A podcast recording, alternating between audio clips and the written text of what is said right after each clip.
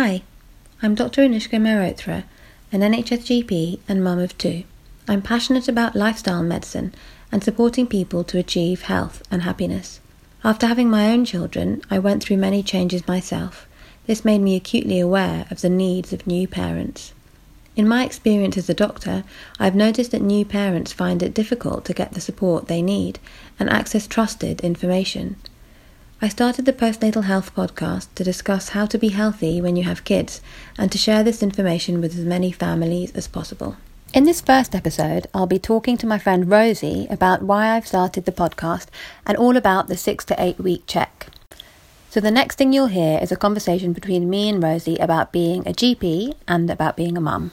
So, as a GP, and especially I think as a female GP, um, you do see a lot of uh, women with women's health issues, uh, ranging from kind of prenatal, kind of gynecological problems, but a lot of um, fertility, pregnancy um, issues. And of course, a lot of young families, and I think especially in the kind of urban community where I live, um, and and that was great seeing families and seeing patients and giving them advice as from a professional point of view. But then having my own family, having my daughter, um, and also living in the same community as where I was working, it just was a game changer for me. Um, I felt not only a much more personal connection to my patients um, day to day, um, but the uh, advice that I could give was so much more. It was again more personal, based on some of my experiences, but kind of founded in the science and the medicine behind that. But I did feel that there was a gap um, in provision or what was available for for families partly because i think of the type of society that we live in where we don't get as much support from our communities or our families as we might have done I don't know 50 years ago and partly maybe because of the the services you know social care children's centres health services and what they're able to provide and just have seen quite a lot of families uh, with not maybe obvious difficulties, but anxieties or um, difficulties, making them quite isolated, um, especially new mums, but you know new dads too, absolutely. And I personally went through quite a lot of changes as well, um, physically, as you do, but very much yeah. socially and mentally, the adjustment to having a baby and what that meant for my day to day life.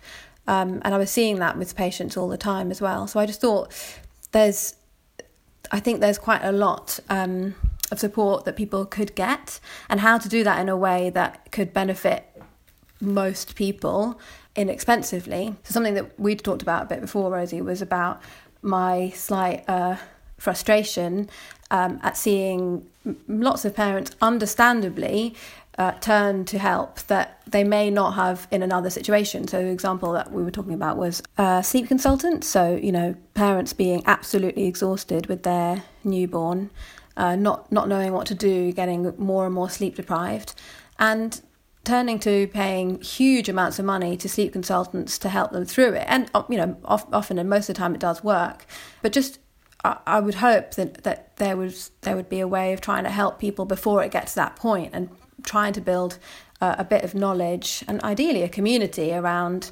getting the right information to empower yourself uh, as a new parent really.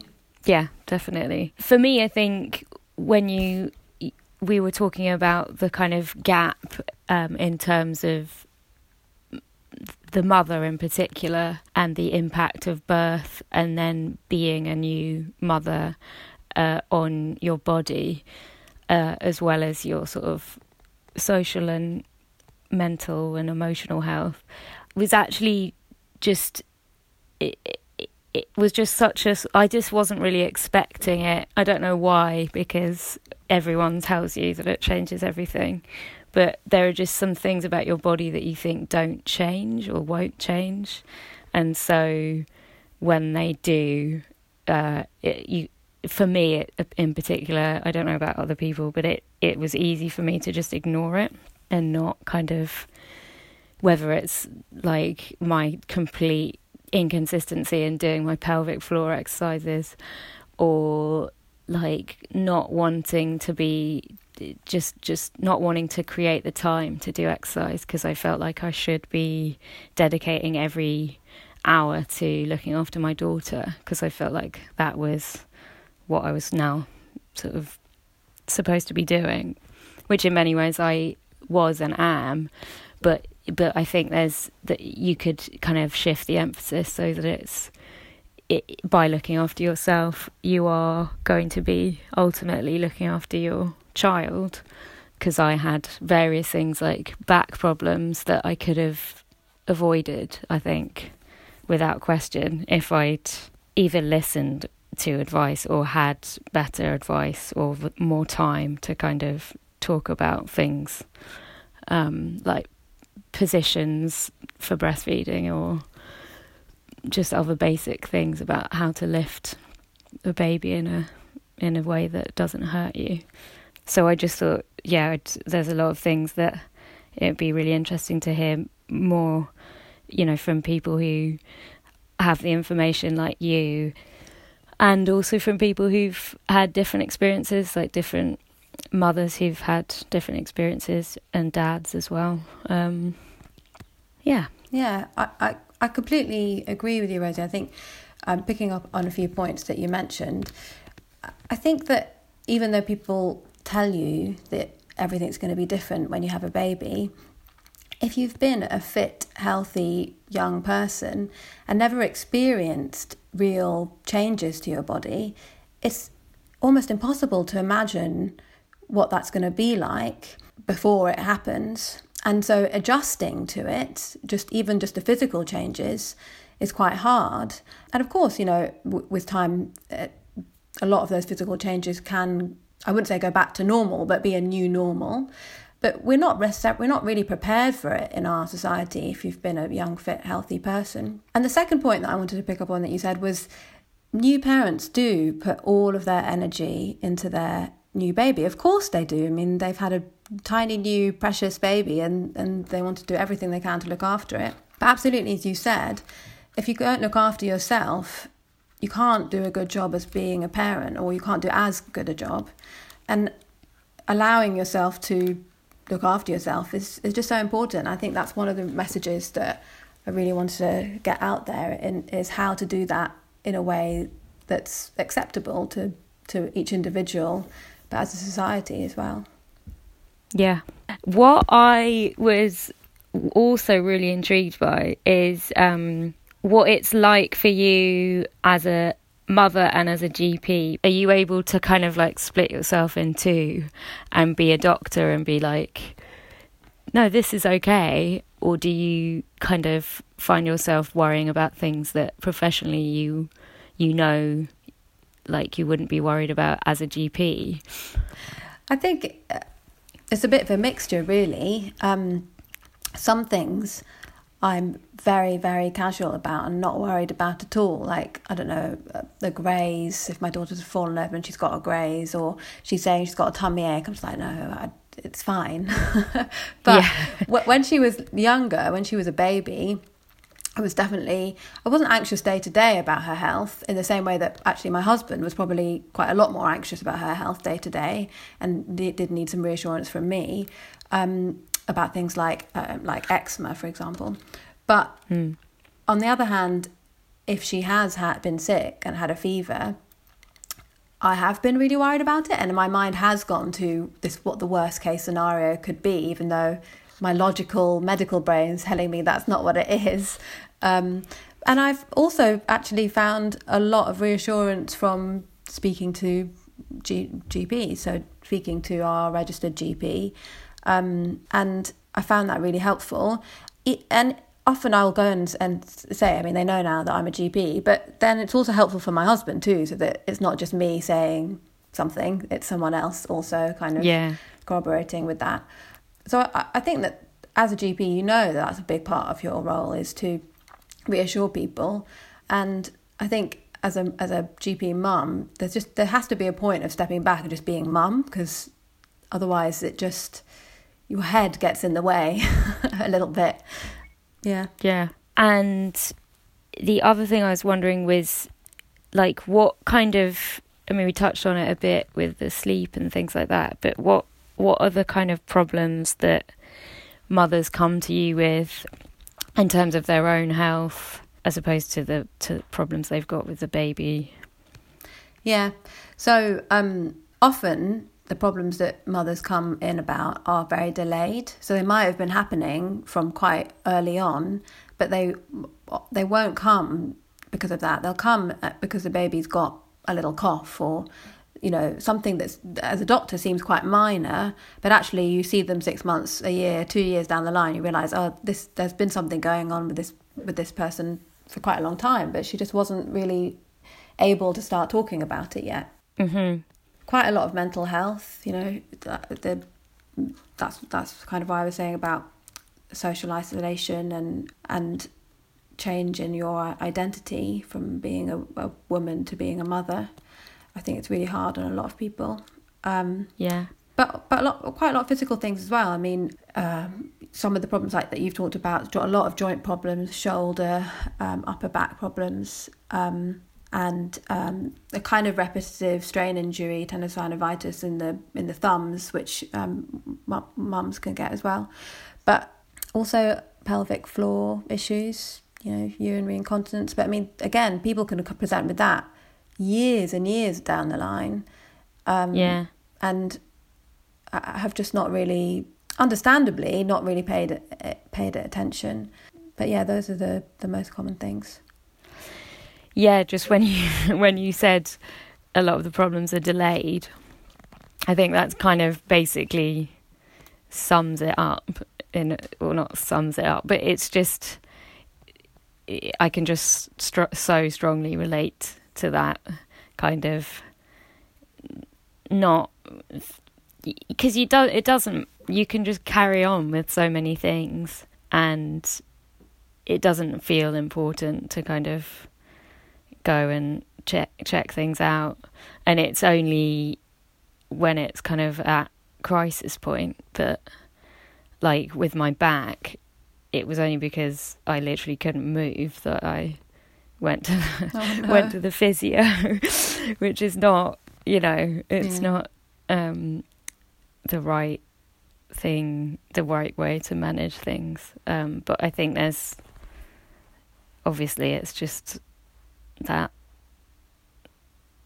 um what it's what it's like when you kind of can't seem to carve out the time or you do, or or maybe you, you don't want to in some way i don't Uh, yeah, I don't know. I think it's it's such a whirlwind having a baby, and you're just often just trying to survive, aren't you, day to day, getting through uh, each day and, and enjoying the, the good times when when you're feeling better, rather Yeah. than having to think about okay, I'm feeling uh, feeling okay today. Maybe I should go to the doctor. And on the bad days, probably not. You're probably too exhausted to to feel like you want to go to the doctor as well. Um, so I think it's re- I I'm, I think it's really common. I think it's uh, quite understandable um, that it happens. But absolutely, Yeah. of course, prevention it would be better than get than getting to that crisis point if possible. I wanted to talk a little bit more now about the six to eight week check that you have postnatally with your GP. Rosie and I are going to speak a little bit more about our experiences of the six to eight week check and help you get as much as you can out of this time with your GP. Um, so, Rosie, would you mind just telling me a little bit about your experiences of the six week check?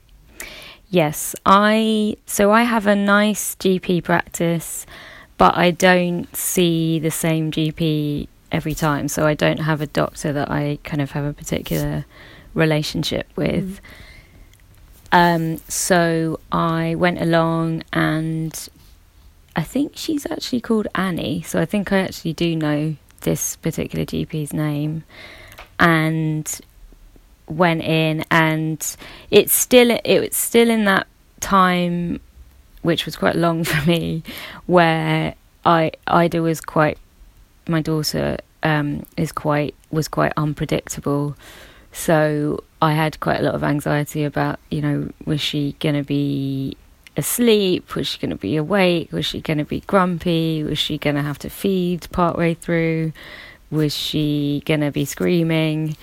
Um, I, I think uh, I was still very much in the phase of like feeling like everyone was going to be judging me in the waiting room if Ida was upset, um, and uh, that I wanted to kind of pass a test with everyone in the waiting room. I don't know why I cared so much about them, and also the GP, like that she would think I was a good mother and that my baby was perfect. Mm. So that was the kind of background emotionally for me, I think. And I didn't have, luckily, I didn't have any particular worries. The only thing that had come up post birth was that Ida's feet were slightly turned in. Um, so I was told to kind of like flex them back when I was mm. changing her nappy.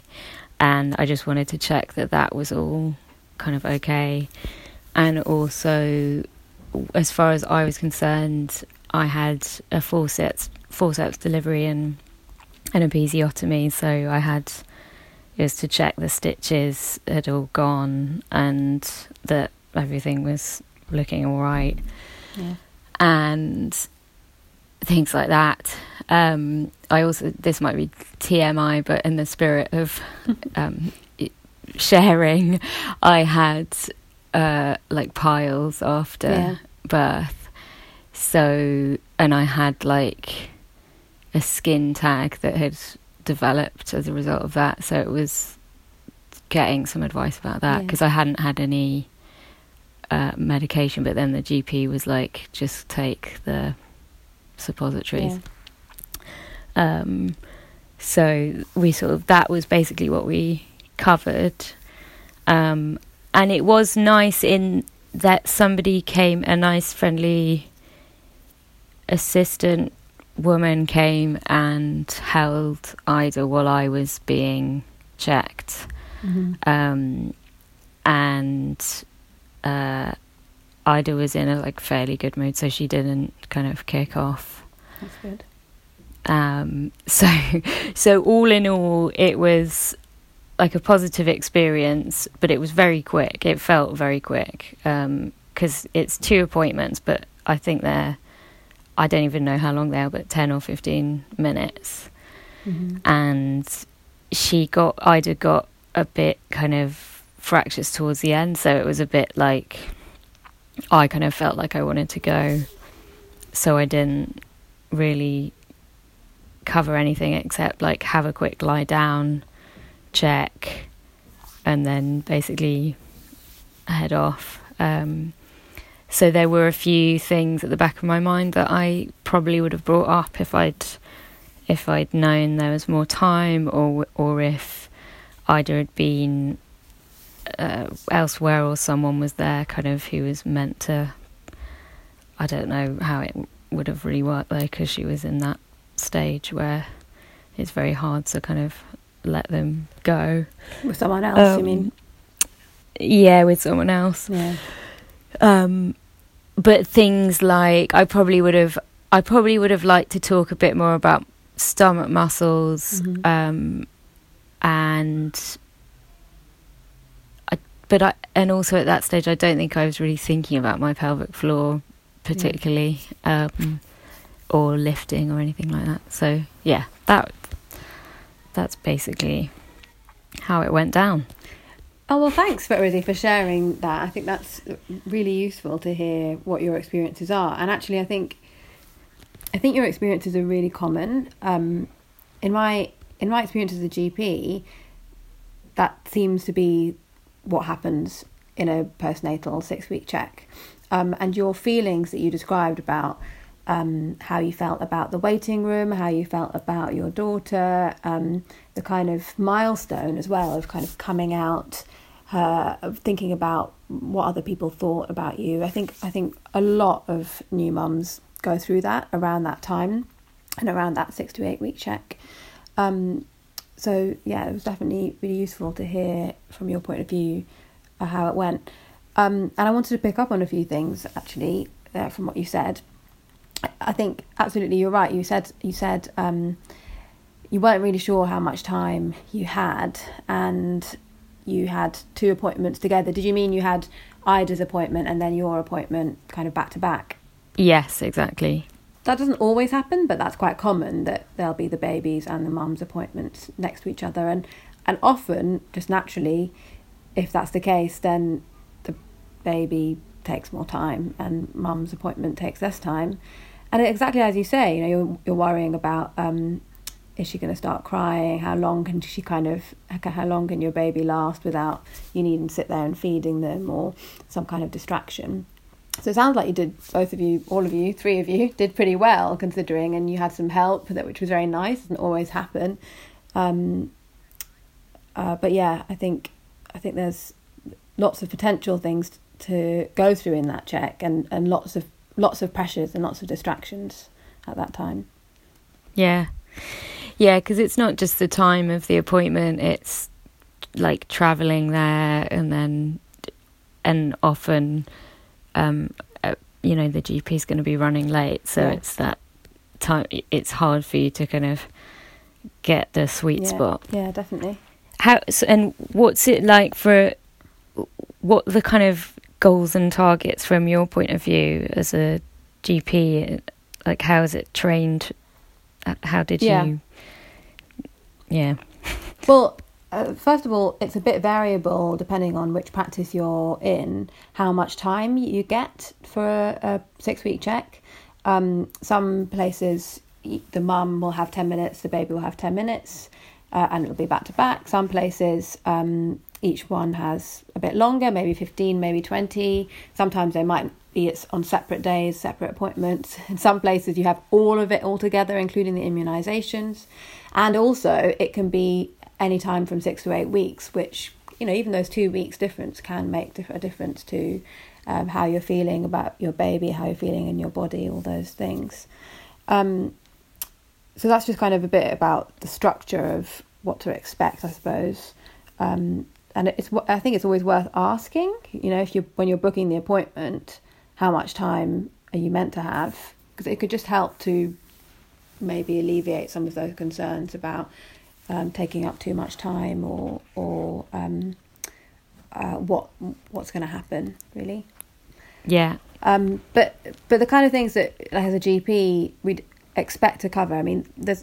I'm not going to go into detail about the uh, checks for the baby uh, today, but for the mum, the kind of things that we'd definitely want to cover are mental health. Um, and I'm sure, uh, I'm sure you've experienced this too, but along the road during pregnancy and then probably even more so after baby's born, professionals ask mums all the time about mental health.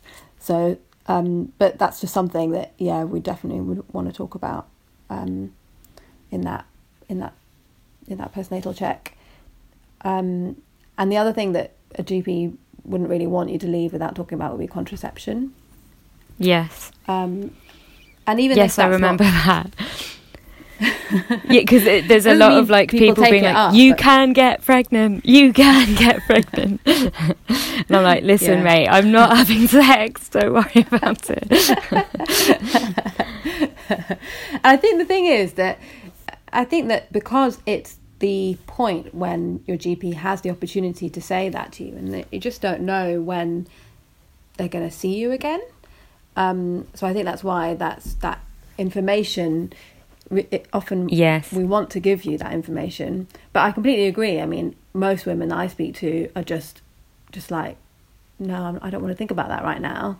Um, and it's just really variable. So i think if if you're not ready to talk about it that's fine to say uh, you know i'm not ready to talk about it but you know then that your gp's there if you need to and or at least you know you can ask them where to access the information when when you're ready um, uh, but you know, some women will want to know that, and I think it's good to be able to to um, signpost and share the information as needed. Exactly.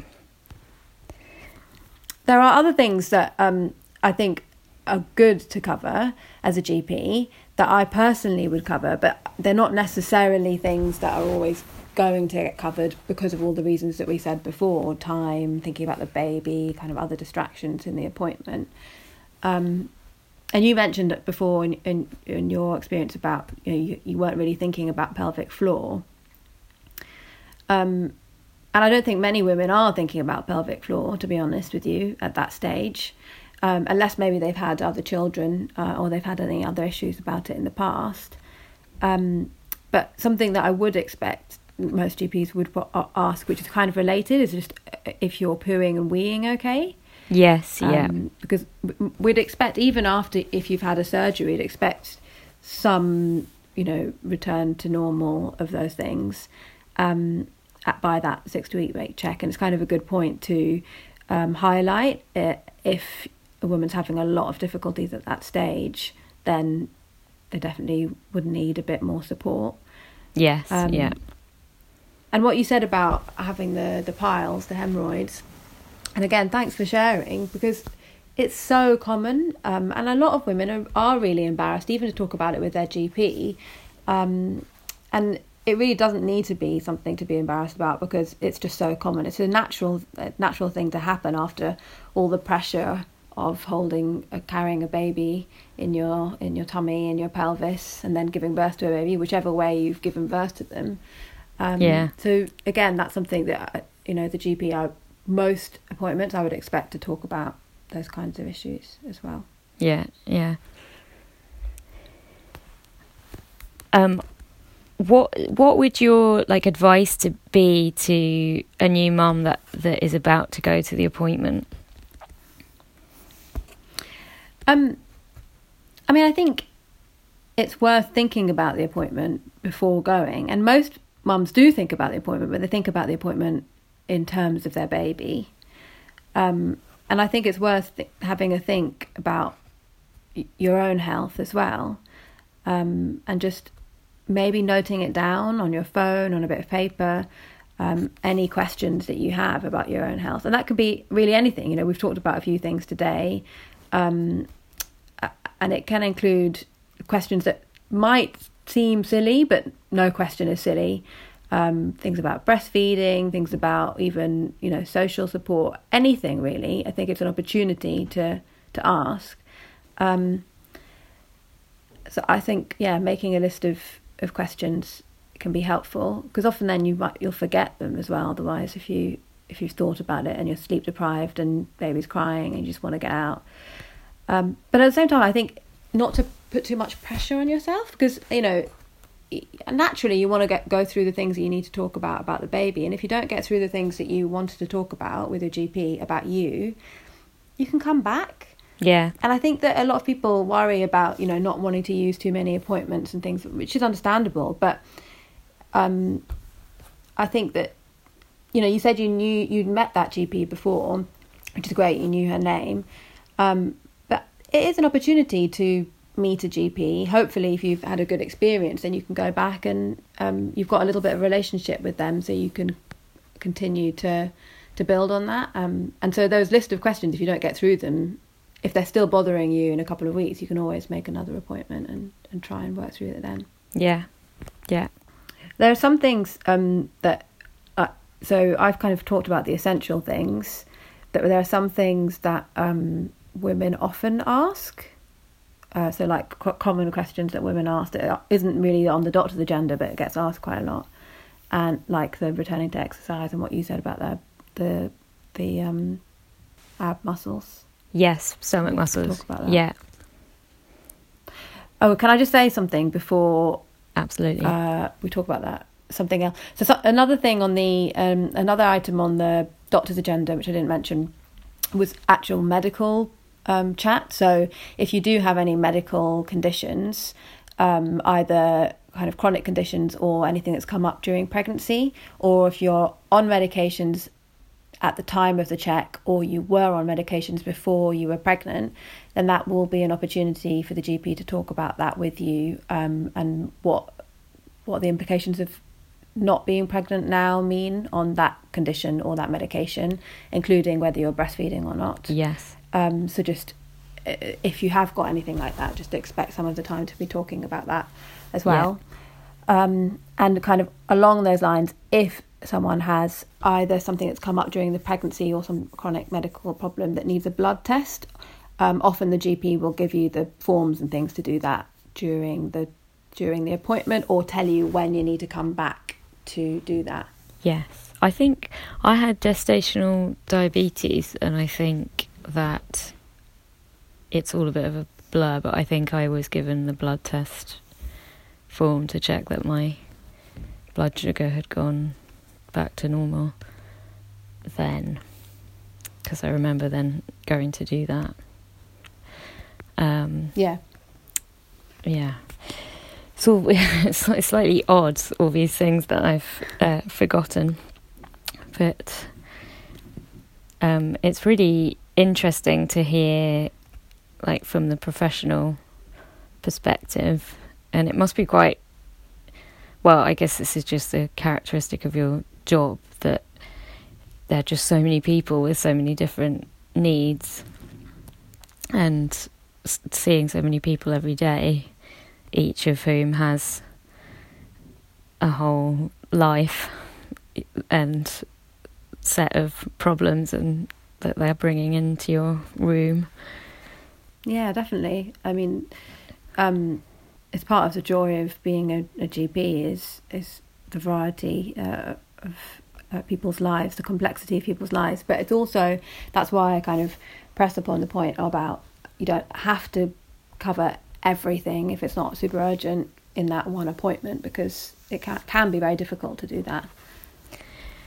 Yes, I think it's, I think that's a really important message. So don't feel there's anything that you have to bring up.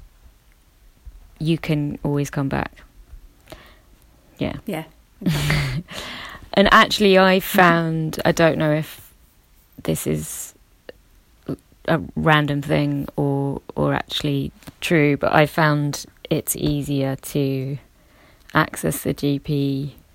I mean, partly because you can you're not working, um, or at least for for a bit you're not working. Um, yeah. That also the, the GPs are very much more responsive. This is about the baby, but you can always kind of address some of your issues um, if you've got an appointment that's mostly about the baby, um, you can bring up something that you're thinking about yourself as well. Yeah.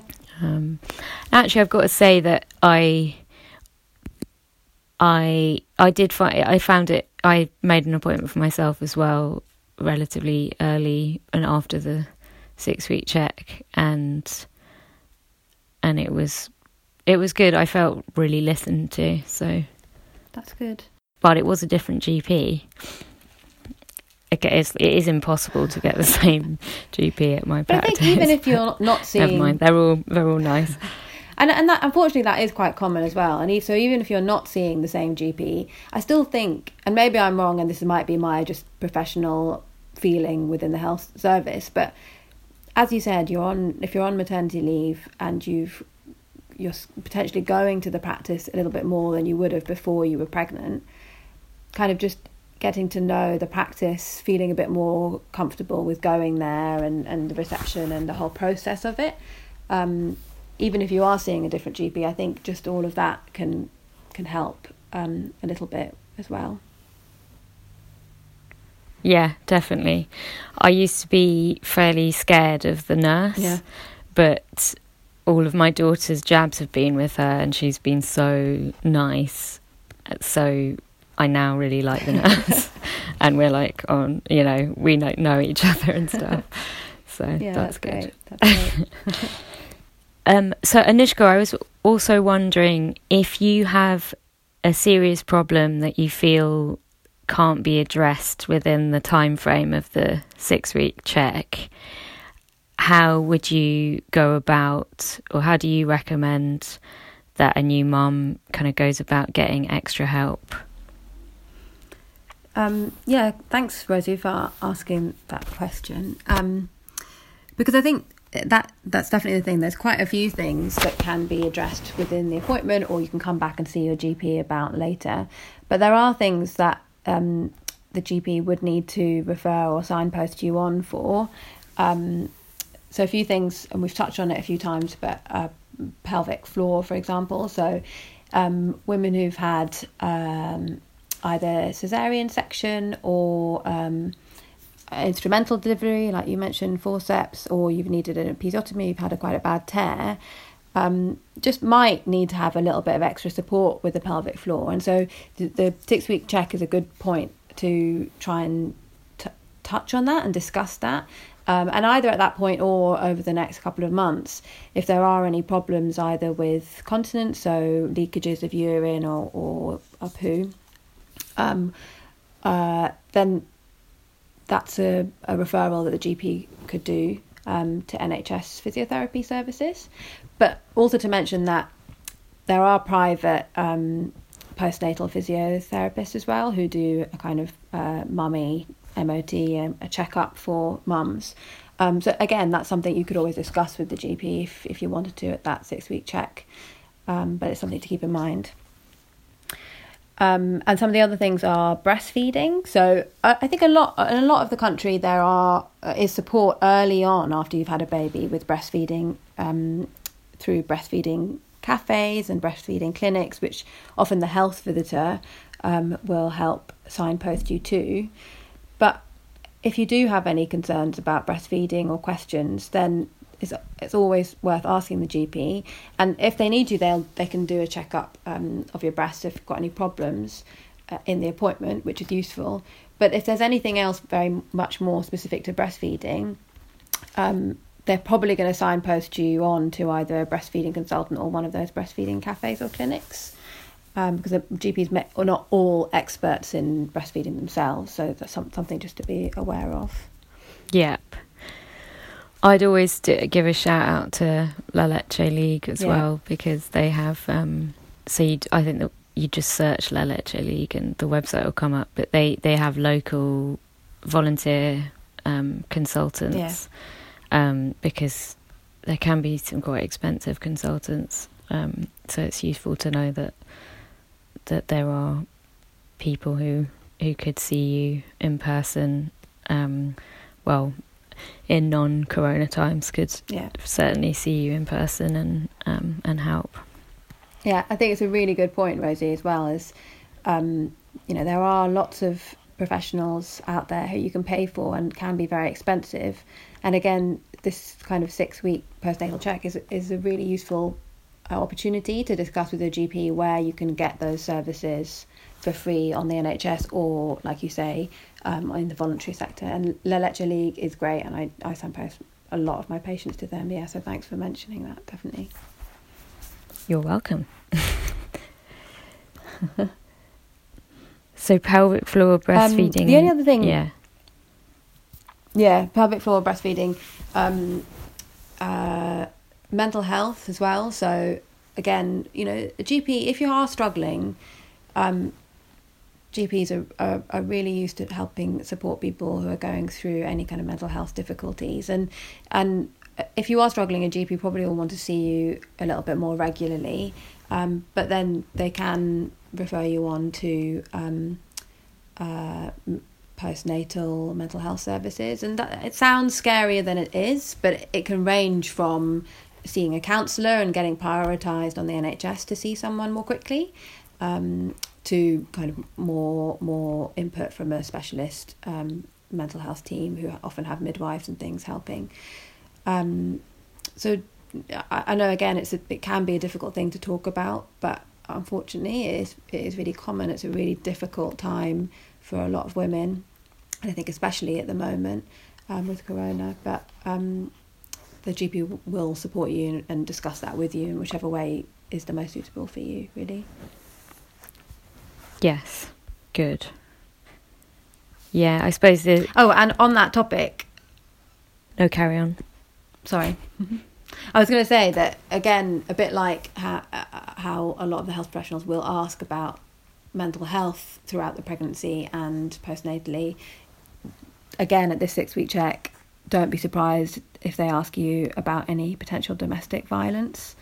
Um, and sometimes, if you've brought your partner with you, the GP might ask the partner to leave for your appointment.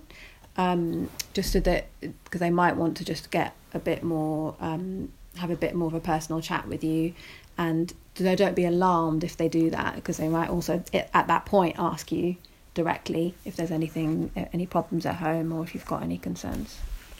Thanks for listening to the Postnatal Health podcast. Next week, I'll be talking to Neve Byrne, a physiotherapist who specialises in postnatal health. And we'll talk about common issues for women in this period and especially my favourite, pelvic floor.